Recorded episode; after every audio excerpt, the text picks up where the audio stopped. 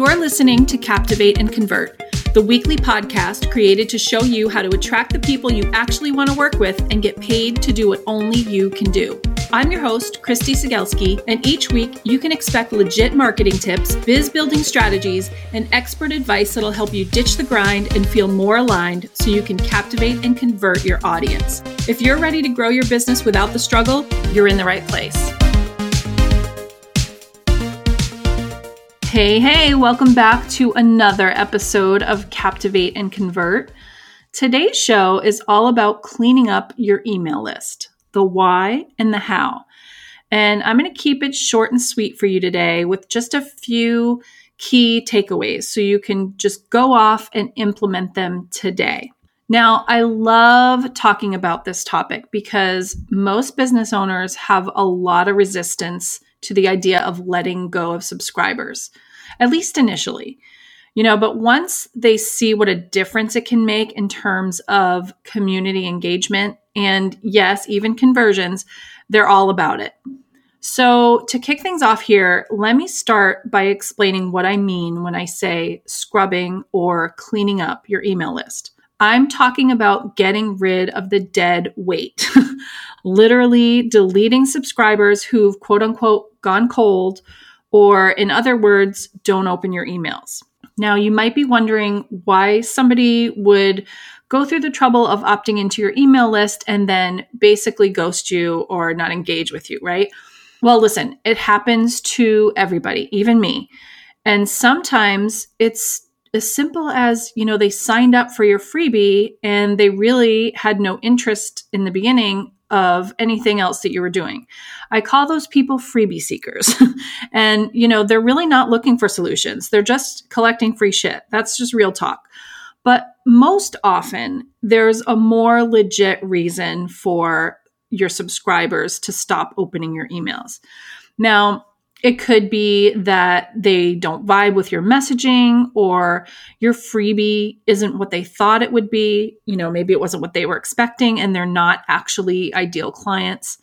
Or maybe you've pivoted in your business and they're not into the new direction, or they've pivoted and, you know, they're just not looking for the kind of content you create anymore. But probably the most common reason subscribers lose interest in opening your emails is a lack of consistency when it comes to sending newsletters. So if you haven't emailed your list in months and months, and then you decide to pop back into their inboxes one day, there's a good chance they've forgotten about you and the value you bring, right?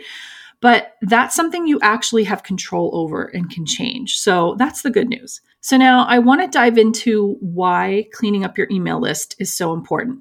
Now, the most obvious reason is simply that you're going to see an immediate spike in your open rates. So if your open rates are down, getting rid of the people who aren't opening and reading your emails anymore is going to change that pretty quickly. Another fairly obvious reason to scrub your list is that you can't sell to people who don't see your offers, right?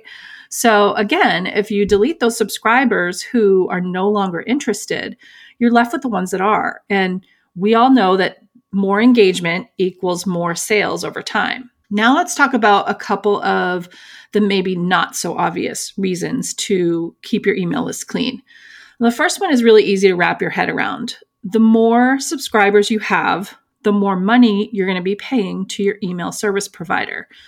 So think of it like this, like why would you want to pay extra to maintain subscribers who aren't likely to ever become customers, right? It's that simple.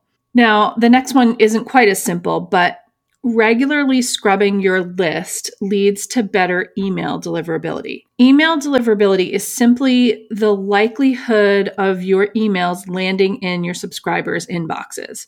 It's related to things like bounce rates and spam complaints. But I'm not going to get into kind of the tech side of deliverability, mostly because tech is not a language I speak coherently. But in terms of how it relates to scrubbing your list, what you need to know is this. When you keep sending emails to subscribers who don't open them, it can have a negative impact on deliverability.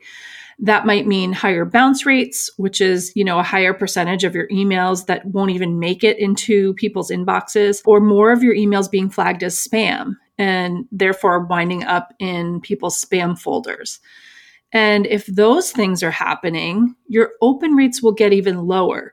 So you can kind of see how it's a bit of a vicious cycle, but it can totally be avoided if you maintain a clean list. Okay, now let's talk about how to scrub your list. This is actually the fun part, because once you do this and you see your open and click rates improve, it's kind of exciting to start paying closer attention to those metrics. Even if you're not a numbers person, which I am not, but I totally geek out over this stuff anyway. So the first thing that I do is I take a look at the subscribers who haven't opened my last, say, six to eight emails, and I segment them into a cold subscribers list. Now, I know that that number might seem a little bit aggressive, and you know, you can go out further than that if it makes you feel more comfortable.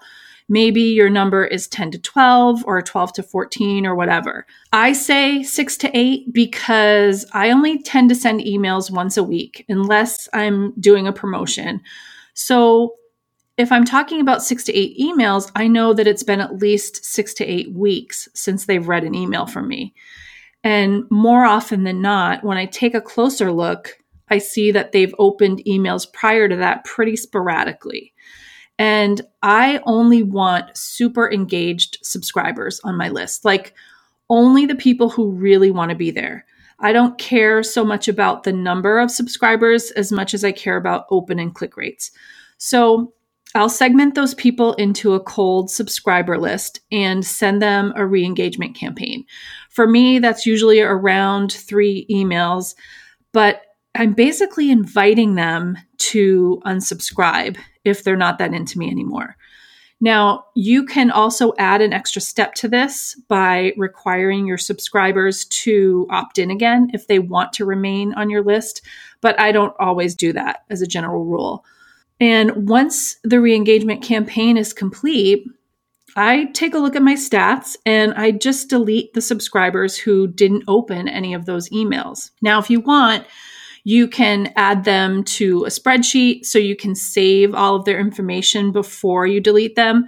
You know, some people, I get it, some people like to do this. It makes them feel a little bit better if they've had, you know, a particularly hard time with the idea of getting rid of subscribers they've worked really hard to get. But I just kind of rip off the Band-Aid, like bless and release. So that's really it. Cleaning up your list is a fairly simple process. And I promise, once you see those numbers improve, it really won't be so scary the next time around.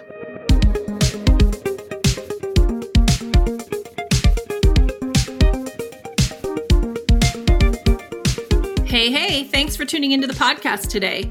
If you enjoyed this episode, I'd love for you to support the podcast by leaving a five-star review and subscribing and sharing it with your biz besties. Your ratings and reviews help us reach more listeners who want to leave hustle mode behind and grow their businesses with ease.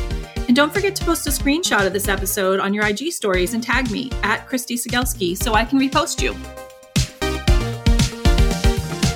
If you have any questions about anything we're talking about on the show today, or you just want to continue the conversation, I'd love to invite you to my private Facebook group, The Copy Connection. This is a private community for women and anyone who identifies as a woman. Sorry, guys, if there are, in fact, any men listening. But I'm in the group every day to share copywriting and marketing tips. I answer questions, go live, host workshops. But it's also a place where we can all share more about the things we're going through. I'm interested in having broader conversations around our experiences as women in the online business space.